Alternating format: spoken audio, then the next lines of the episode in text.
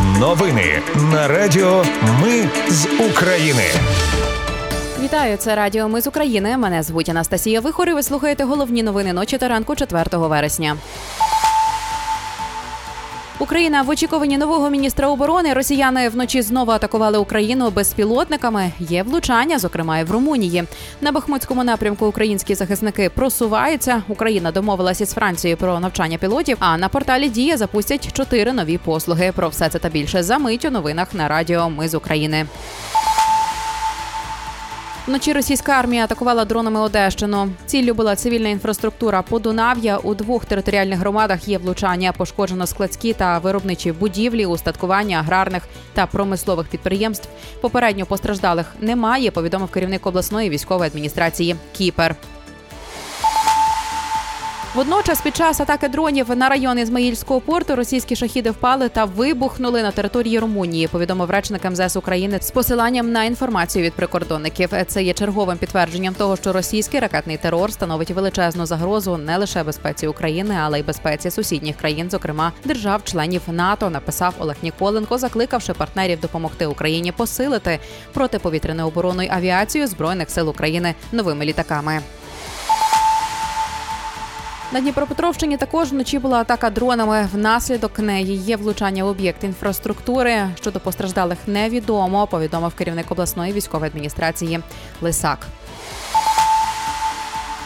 Сили оборони на Бахмутському напрямку за час наступу звільнили вже 47 квадратних кілометрів території. Протягом минулого тижня 3 квадратні кілометри. Про це повідомила заступниця міністра оборони Ганна Маляр. На Лимансько-Куп'янському напрямку тривають важкі бої. Росіяни зосереджують увагу на Новоєгорівці. Вони хочуть пробити коридор, поза як там знаходяться основні панівні висоти. Проте, завдяки грамотному плануванню та героїчним діям наших військовослужбовців вдається стримувати шалений натиск противника, каже речник східного групування збройних сил України в ефірі телемарафону. За минулу добу на Донеччині від обстрілів Росії загинула людина ще п'ятеро поранених. На Херсонщині також є загибла людина. П'ятеро отримали поранення. На Сумщині поранених шестеро. Внаслідок атак загинула одна людина. У Міноборони Росії заявили про атаку безпілотників. Там стверджують, що один дрон нібито збили над акваторією Чорного моря поблизу окупованого Криму, а інший над Курською областю. Ну і до теми, яку обговорюють сьогодні усі. Міністр оборони Резніков повідомив, що подав до Верховної Ради заяву про відставку. Про це він написав на своїй сторінці у соцмережі Твіттер, Заявив, що до звіту готовий. Натомість голова фонду держмайна Рустем Умеров також подав до ради заяву про звільнення. Її розглянуть на найближчому засіданні. Він ймовірно стане новим міністром оборони замість Олексія Резнікова.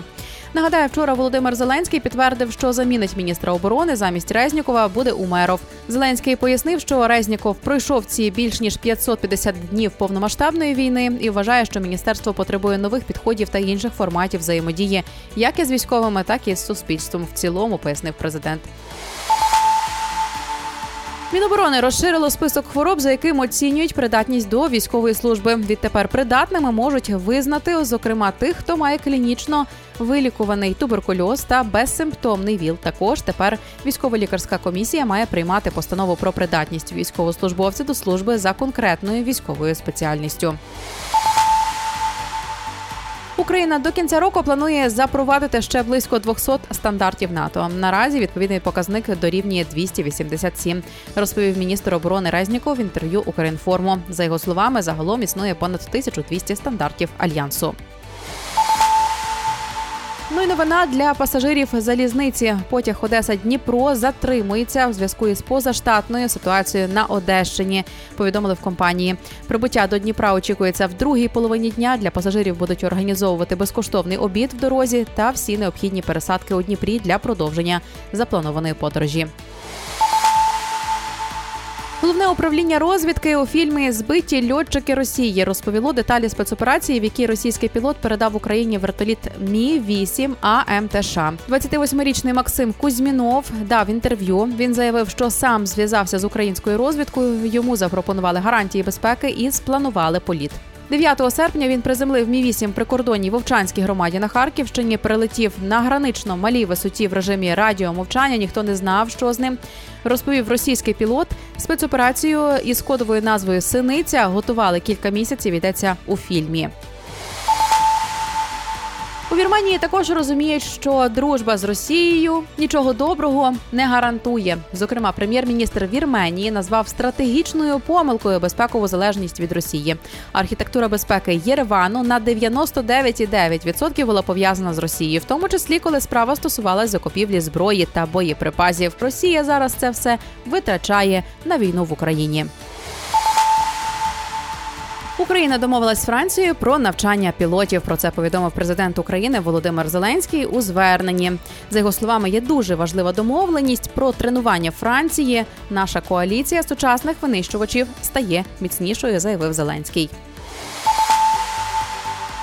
Скандальні заяви з Угорщини продовжуються. Угорщина запропонувала дати Росії гарантії безпеки і не брати Україну в НАТО. Про це заявив голова канцелярії угорського прем'єр-міністра Гергелі Гуляш. За його словами, ефективні переговори Росії та України можуть відбутися тільки за участю Сполучених Штатів Америки. Він додав, що Україна вже не зможе повернути окуповані Росією території. На порталі Дія запустять чотири нові послуги. Про це розповів міністр соціальної політики Костянтин Кошеленко в ефірі Українського радіо. За його словами, з 4 вересня, тобто від сьогодні, доступними стануть такі послуги, як допомога при усиновленні дитини, допомога людині, яка доглядає за хворою дитиною, допомога особам з інвалідністю дитинства та дітям з інвалідністю, і допомога на дитину одинокій матері або батькові. Ну і на завершення у Львові вчора провели благодійний напівмарафон незламності. У новій дистанції на 70 метрів взяли участь військові і цивільні, які отримали поранення під час війни. Однією з учасниць стала 12-річна Яна Степаненко. Торік вона втратила обидві кінцівки під час ракетного обстрілу Краматорська. Її мама тоді втратила одну кінцівку. Рік родина проходила протезування та реабілітацію в Сполучених Штатах Америка. Тепер повернулися до Львова. Дівчина вже на бігових протезах, але зазвичай ходить на звичайних. За словами Яни, вона тільки вчиться бігати трохи страшно, бо ще не звикла. Однак, участь у марафоні дівчина взяла, аби підтримати дітей, які теж втратили ноги і не можуть бігати. Хочу, щоб вони побачили мій вчинок і сказали: так, я теж це можу, я теж зможу бігати заявила Яна Степаненко. У наших соцмережах ви вже можете побачити фото, де Яна біжить разом з братом Ярославом. За рік перебування в Сполучених Штатах він став справжньою опорою для своєї сім'ї. Це були новини на Радіо Ми з України. Мене звуть Анастасія Вихор. Наші новини про те, що дійсно відбувається в Україні. Ми не робимо новини, зважаючи на чиїсь політичні або ж бізнес-інтереси. У нас тільки реальні факти. Якщо на вашу думку, те, що ми робимо, важливо, підтримайте нас. Заходьте на сайт Ми з України.ком та тисніть кнопку Підтримати. Почуємось. Радіо Ми з України перемагаємо разом.